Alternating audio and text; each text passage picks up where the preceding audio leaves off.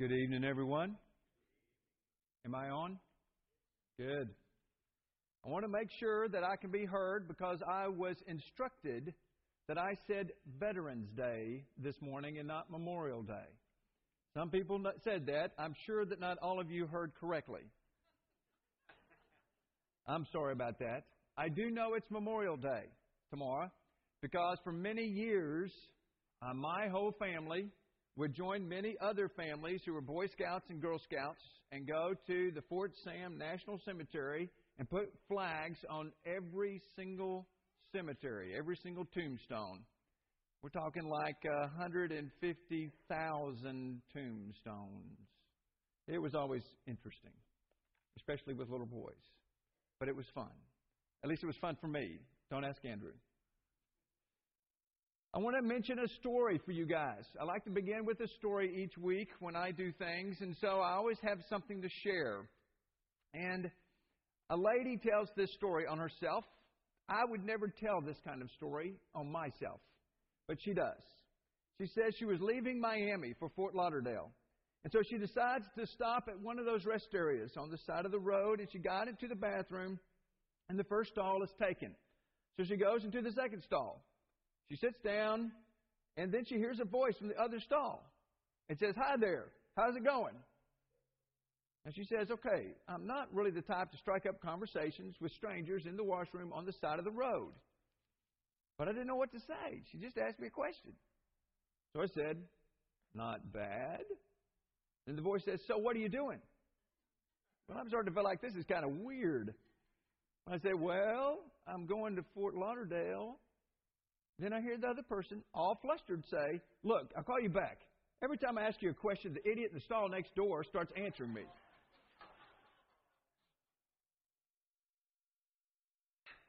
We all make mistakes, don't we? We all do things that don't quite work out the way we want them to.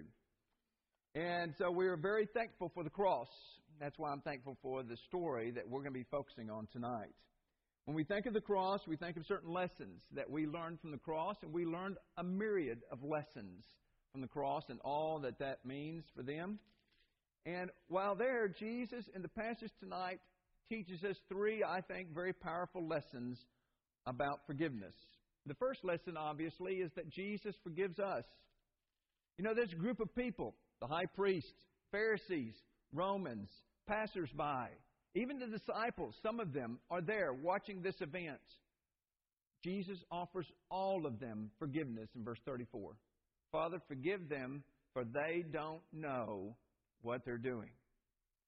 I mean, He is the one that, in my estimation, is the one most in charge at this moment.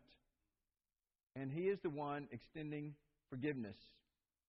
And so he extends forgiveness to everyone in the space that's in front of him. But at the, but at the same time, he extends forgiveness to a single man. In this story, we have a man who evidently had lived an evil life. He was a thief. He was a condemned thief, and evidently, according to the, the wording of the text, he had done it. And so they had chosen to kill him. Jesus not only forgives him the most immediate sins, but he forgives him of all of his sins. And he says, Today you're going to be with me in paradise. Now that is a great promise. And so he extends forgiveness to the one, at the same time, he extends forgiveness to the all, which I think is a great lesson. Jesus didn't come to this earth and down the cross so that he could nail us to the wall. That's not why he did that. He didn't come to nitpick at you and everything that you've done, right and wrong. Jesus wants to forgive you. That's the lesson he wants you to hear tonight. He wants to forgive you. And so we need to hear and receive that story and that lesson. Sometimes we don't forgive ourselves. Anybody ever here ever done that? You know, you've done something stupid and you kind of carry it with you for a while. But Jesus says it's no big deal. You're going to survive. because you're my creature. And so Jesus wants to forgive you. He really does. Now, the second lesson I think he gives us is we need to forgive others. Jesus told us what to do. In Matthew chapter 5 and verse 44, at the beginning of the Sermon on the Mount, as Barry was working on this morning, he says, But I tell you, uh, love your enemies and pray for those who persecute you. After this, we read through the whole Gospel of Matthew and we read about all the different ways that Jesus illustrates this text and this, this life of forgiveness. And he offers this forgiveness to everyone, everyone around. And so on the cross, he shows us two instances of how to forgive. As I said, he's already forgiven everybody, and then he forgives the single guy. So the question is, how are you doing on forgiveness? How do you do on forgiving others? You know, our standard so often, we like Peter. You know, remember Peter whenever he goes up to Jesus and says, Jesus, how many times shall I forgive my brother or sister who sins against me? Up to seven times? He thought he was being pretty generous there. And Jesus' response, as you know so well, is I tell you not seven times, but 77 times. 70 times seven. Jesus is telling him this is a type of forgiveness that you've not heard about up to this point in your life. But this is a forgiveness that goes beyond a number to something much more. Jesus points out that there's an unlimited amount of forgiveness. So, on your sheets, I've got two questions I want you to fill in there. Number one, is my forgiveness unlimited? That's what Jesus is telling you there. Is your forgiveness of your brother unlimited? Is your forgiveness of that really irritating sister unlimited? Is it something that you do over and over and over again? Because that's what Jesus is saying. It's unlimited. And I think I messed up my thing again. Okay. Love that. Um, what Jesus means when we don't forgive is based uh, is too often we forgive people based upon them making a change in their life. We forgive not that way, but we forgive based upon our faith in Jesus Christ. You see, too often people think, I'm only going to forgive them if they do blank. And Jesus doesn't do that on the cross. He offers forgiveness to all the people. And there, it is unconditional. He offers that forgiveness. And so he is saying when we forgive others, we don't do it based upon something the other person does. We do it based upon something already done for me. Done for me. And that's why I forgive. I forgive because God did it first. Now, that's just one of the challenges. The other question is Is my forgiveness unconditional? Or do I establish conditions? Do I ask people to do certain things before I'm willing to forgive them?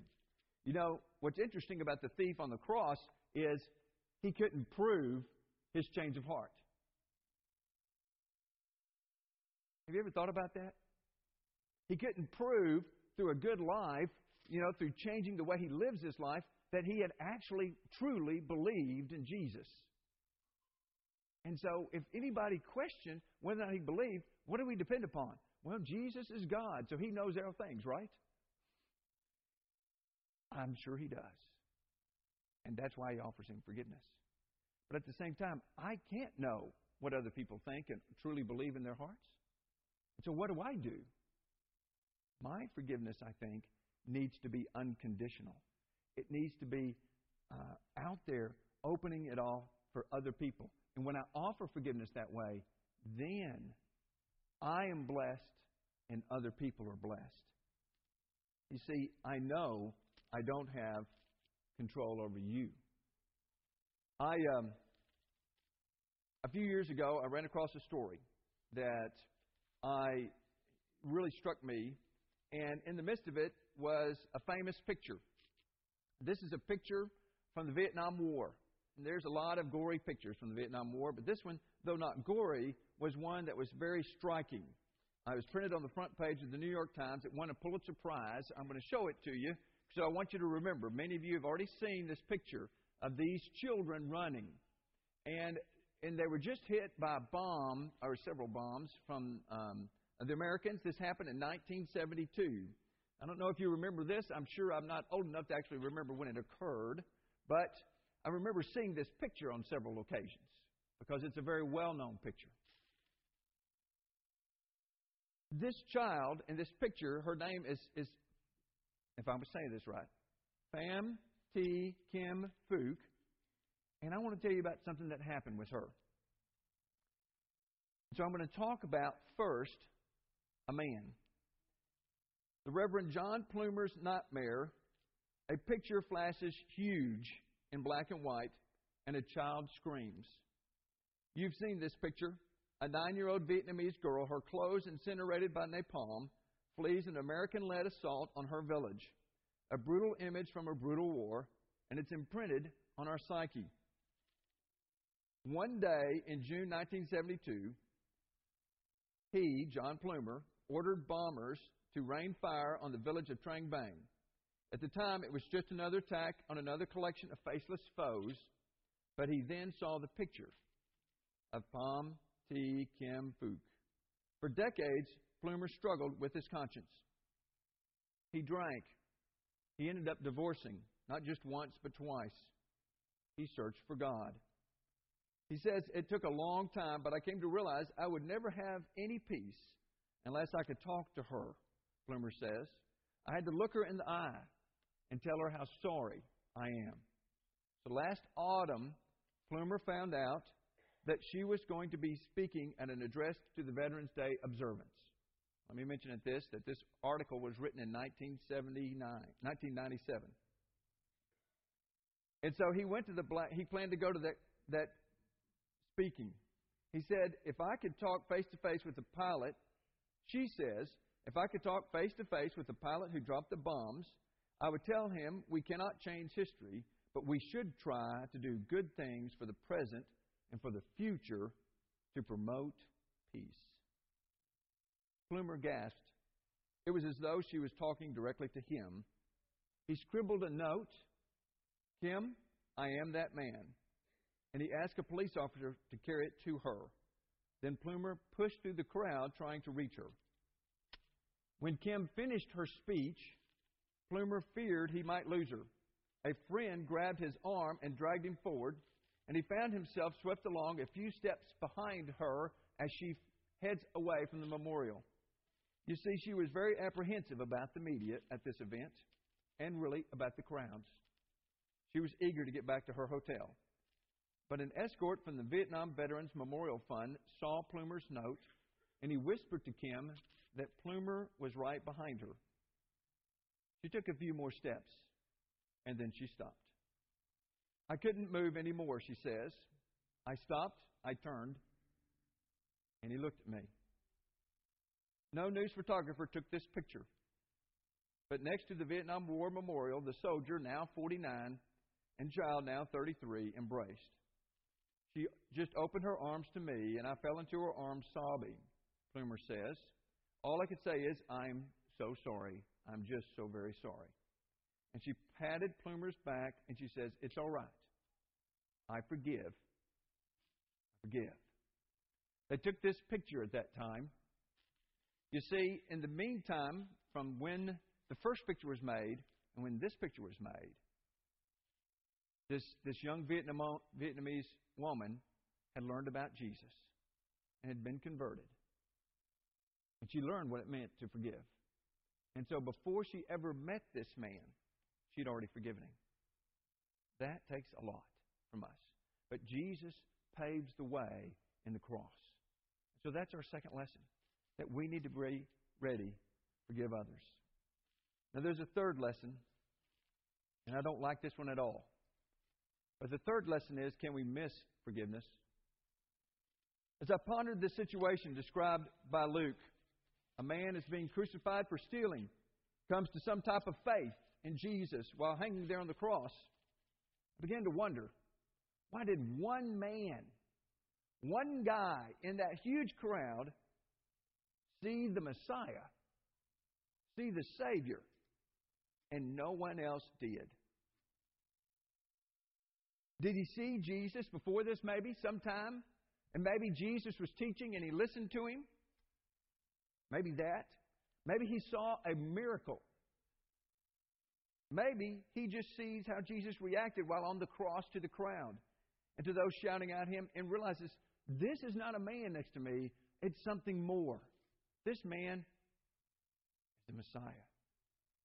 I wondered maybe if he had family members who had been talking to him, maybe even they mentioned to him the fact that Jesus was going to be crucified next to him. I don't know. In a culture so different from ours, where in our culture people make deathbed confessions of faith in Christ, but in their culture that would never have happened. No one believed that Jesus was the Messiah and would have professed that at death. In reality, we don't know. We may never know. But it does provide a handy juxtaposition for Luke to use. Because Luke put it there for a reason. He included that story for a reason. And that is so we can see the one who believes compared to the one who doesn't believe. Even though they're standing in front of the same thing, they're participating in the same event. You see, the rulers here, as Luke describes them, Matthew uses the term scribes, chief priests, and elders, are all religious men and women. They're religious people who study the Scriptures, who know the Scriptures. They trust God to some level, but they mock Him. They mock Him. They don't see. It's always interesting, too, also in that crowd, are actual pagans, Romans and others, passers-by. And they don't see Jesus, but one does. Well, I'm going to point out two reasons I think they don't see him. One is uh, self centeredness. Caiaphas, the high priest that year, spoke in the book of John, chapter 11, verse 48. If we let him go on like this, everyone will believe in him. And then the Romans will come and take away both our place and our nation. Now, the important words there in that phrase, in that passage, is the word our. Our place and our nation. He's a little possessive, isn't he? Is the nation Caiaphas's? Is the nation God's? You know? This church is not my church. It's God's church, isn't it? Somebody say amen. That's right. You're really glad of that too, aren't you? Not anybody's church, it's God's church.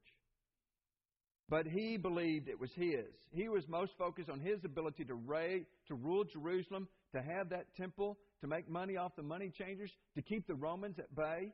He has no intention of sharing power to someone that doesn't believe what he believes needs to be done.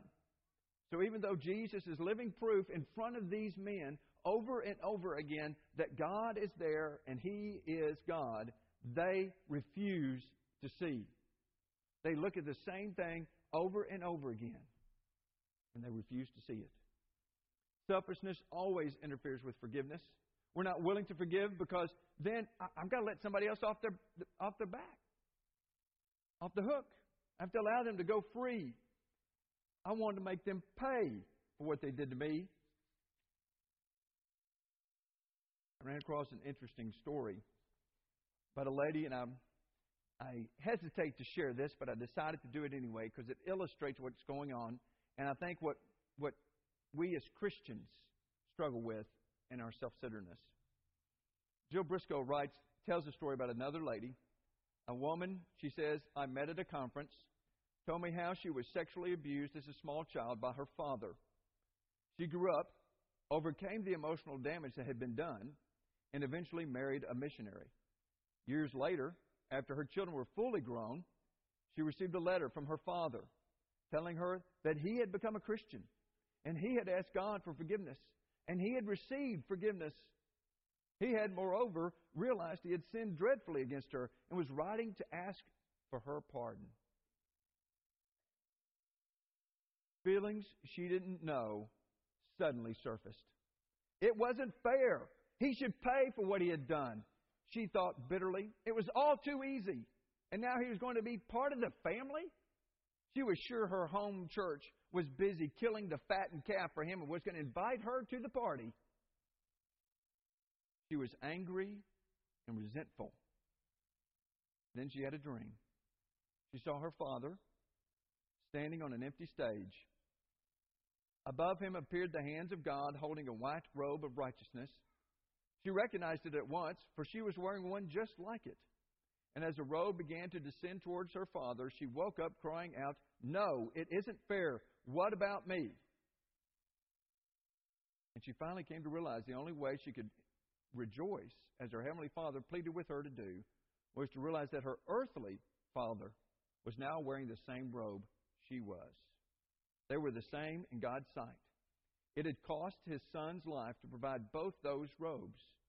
As she began to see her father clothed with garments of grace, she began to be able, finally, to rejoice again. I would imagine that would be a hard forgiveness, a very hard forgiveness. But God calls us to amazing things, and I think freedom is only found in forgiveness. Another thing that gets in our way is pride.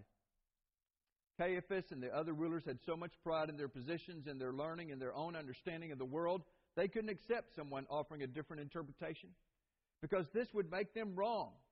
And Caiaphas and his buddies, they were never wrong. Our own pride can keep us from confessing our sins. But confession of sin is vital in the process of forgiveness. Being willing to face that sin, to make the change to overcome it through the power of the Holy Spirit, is critical. But often that only happens when I'm willing to confess it, when I'm willing to tell someone else what I've done wrong. John Ortberg, John Ortberg, the author, tells a story of how one day he did this.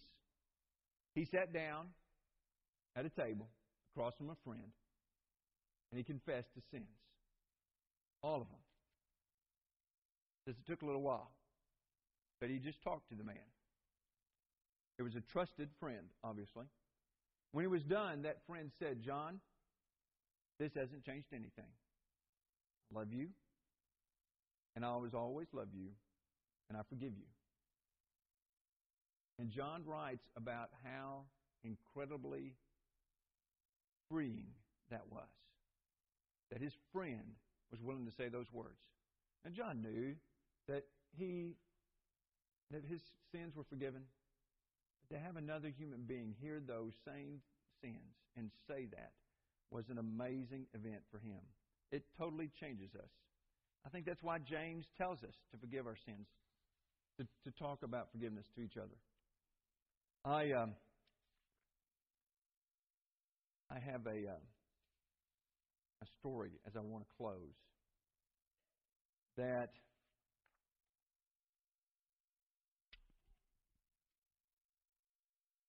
well I'm just going to tell you. John Ortberg tells it in his book, uh, The Me I Want to Be, about uh, the year that they had a daughter graduate from Azusa Pacific University. Sounds like to me a, a, a university like ACU. People graduate with a lot of money in debt. My wife spoke at the commencement, so we gathered with a group of 50 or so faculty, alumni, and administration before the ceremony. A few dozen people had graduated 50 years earlier, and they were there also to celebrate with their freshly minted co alums. At one point, John Wallace, the university president, pulled three seniors into the center of the room and told us all they were going to be serving under resourced people in impoverished areas for several years after graduation. The graduating seniors said a few words about where they were going and why, and we applauded. They thought that was why they were there. But John turned his back on the rest of us, faced the three students, and told them the real reason they were in the room. Somebody you do not know has heard what you're doing, John said. He wants you to be able to serve the people where you're going without any impediment. So he's given a gift. He's asked to remain anonymous, but here's what he has done for you. John turned to the first student, looked her in the eye, and said, You've been forgiven your school debt of $105,000. It took a few moments for the words to sink in. The student shook her head at first. The thought registered, and she began to cry at the sheer unexpected generosity of a mountain of debt wiped out in a moment by someone she had ever met. She had never met. John turned to the next student. You have been, given, been forgiven your debt of $70,000. John turned to the third student. And by this time, she knew what was coming, but it was as if she couldn't believe it was happening until she heard the words You have been forgiven your debt of $130,000. All three students were trembling. Their lives had been changed in a twinkling by the extravagance of someone they had never met. All of us who watched were so moved. It was as if we had experienced the forgiveness ourselves. There was not a dry eye in the room. I wanted so badly to say, I have a daughter who's graduating that's in debt. But an unpayable debt by an unseen forgiver, an unforgettable gift. We have been forgiven. We've been forgiven. We've been forgiven. Let's pray. Father, you are amazing. I read this story, Father, and I really am thunderstruck, speechless. I don't understand your incredible grace, Lord. I know how bad I am. I know how bad people can be. And Father, to, to know that you want a relationship with us to where you'll extend forgiveness like this. Father, thank you so much for Jesus. Thank you for your forgiveness for us. Father, I pray that we can extend your forgiveness to the people around us and that your grace may spread in this community, Father, and that your grace can spread through this church, through these walls, to all this community around us. And Father, help us to be your light. Thank you, Lord, so much for your incredible gift. It's through your Son we pray. Amen. We want to offer an invitation song. If you have any reason, any prayer request that you might have a need to do and ask for the forgiveness of God or for the prayers of this church, we want to offer that to you that moment now as we stand and sing this invitation song.